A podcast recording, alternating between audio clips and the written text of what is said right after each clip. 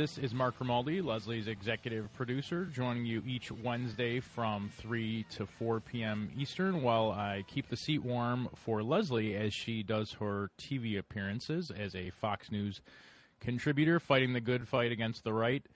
As she said uh, before, I believe would be one of her taglines. Um, so while she is there, we are here and we have the privilege of being joined by a good friend of the show, many of you know already, Julian Zelizer, who is a political historian at Princeton University and a New America Foundation Fellow.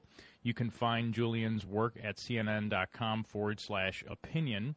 And his most recent book is The Fierce Urgency of Now Lyndon Johnson, Congress, and the Battle for the Great Society. Julian, thanks for coming back on the show. Thanks for having me. So, Julian, I know one thing uh, by reading uh, your piece today um, on CNN, and also just by listening to you, you know, for actually years now on the show. Um, you know, you do a good job of kind of kind of comparing what we're dealing with now politically um, to how things have gone historically. And the president um, kind of outlined towards the end of his final State of the Union address last night um, how he regretted that America was more divided now than when he became president. And he said, I believe uh, his words were, you know, if he was a, a, better president like Lincoln or Roosevelt, maybe he could have been uh, doing a better job to unify the country. And the president has always, I thought, did a good, good, a good job of even if it's a problem that he wasn't, you know, solely responsible for, or even I would say you could give him a majority of the responsibility for. I don't think you could. He really takes it on his shoulders, and I think does a good job, rightfully so. Says, "I'm the president. You know, I'm taking responsibility for this." But I want to ask you, and Julian, I know you're a parent, so I know you don't like to, to take sides in fights and uh, who started this, who started that. But, you know, looking at Obama's presidency, and what I want you to do is compare it historically to how the other side ha- has treated a president. You know, my understanding, and I obviously, you know, many times have said before, I'm a fan of President Obama. Um, my politics lean left, but looking at it historically and objectively, uh, the president really faced a level of not just political opposition, but really some of the things that were said to him and about him. You know, Joe Wilson standing up during one of the State of the Unions and, and yelling, You lie. Um, people calling him a secret Muslim, saying he's from Kenya. Um, not just disagreeing with him, but really attacking the man in very personal terms. And then, in addition to that, it was almost like the Republican Party didn't want to come up with their own ideas to oppose the president, and instead, their entire mission, as was said by Mitch McConnell before the second election, was to make him a one term president.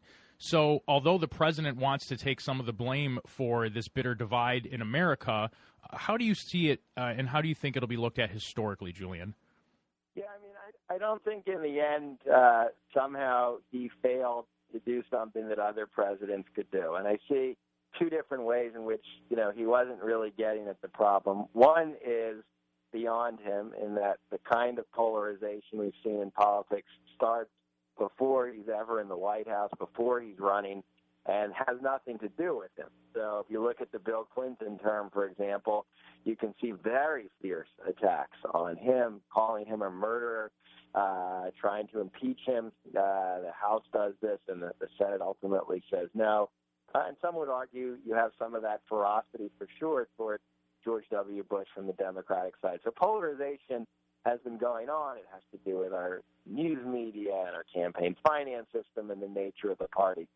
But the second part of it is that uh, I think many observers argue that you've seen this real rightward shift, certainly since 2009 accelerating in 2010 with a real dislike, a personal dislike, not just a policy dislike, uh, toward who this president is. And there's different explanations. Some argue it's about race. Other argue that was he was very progressive compared uh, to where a lot of the country was.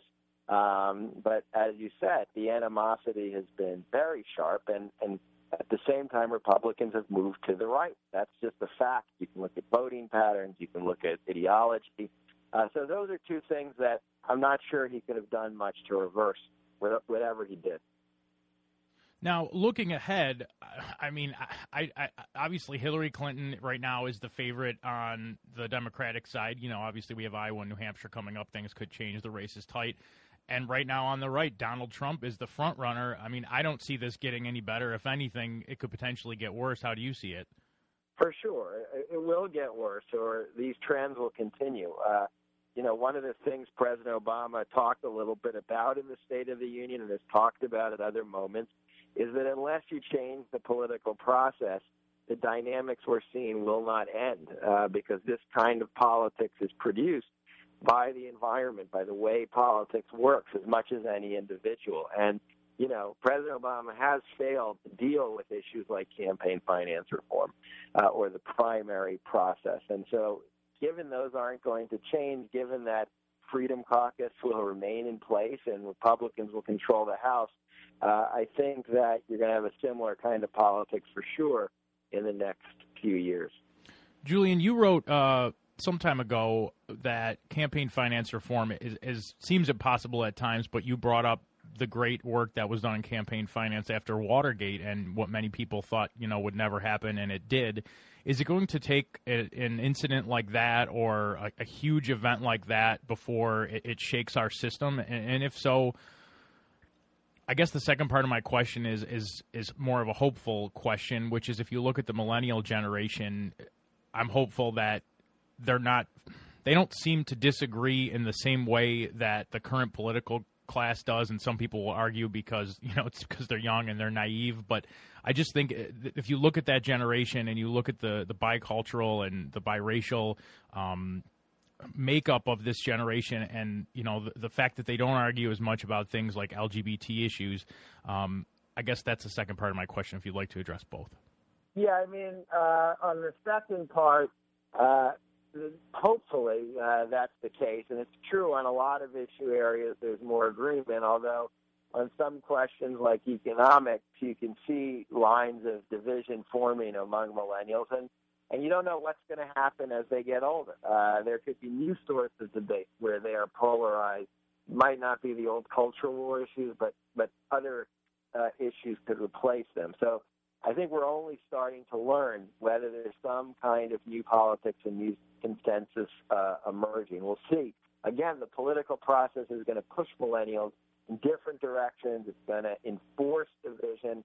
Uh, that's what this political system does, and we can see that happen. On the first part, usually it's been big scandals that generate interest in campaign finance reform. That happened in the progressive era the early 20th century and in the 1970s after Watergate. You know, the problem today is the bar is low, and so you know it, it would take a very big scandal at this at this moment to really shock people.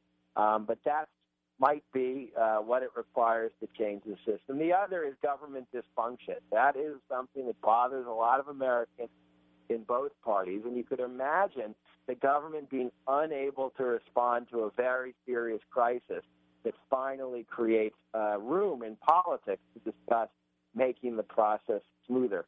Uh, but without some huge event like that, we rarely have reform. Julian, uh, in our last minute here, uh, when you're looking at our current political system and the type of division that we're experiencing now, if you had to, to kind of, I guess, I don't know if you want to compare it or rank it to history.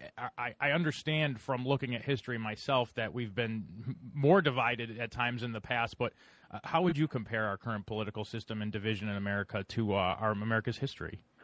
You know, we're we're in a bad period, but it's not the only bad period we've had. So there was lots of partisan division in the 19th century. In the 1950s, the division within each party between Southern Democrats and Northern Democrats brought the system to a halt. And now we have a, a sharp red-blue divide. Uh, so I think there's just a few periods where government works smoothly. This is the new kind of division we have, um, but it's still just as significant. Even though we've had it before, it doesn't mean this is a good way to conduct business. Julian, thanks as always for coming on the show. We really appreciate your work. Thanks so much. That's Julian Zelizer. You can find him on Twitter at Julian Zelizer. That's J U L I A N Z E L I Z E R. Find his work at cnn.com forward slash opinion. This is Mark Grimaldi, Leslie's executive producer, sitting in for the great Leslie Marshall.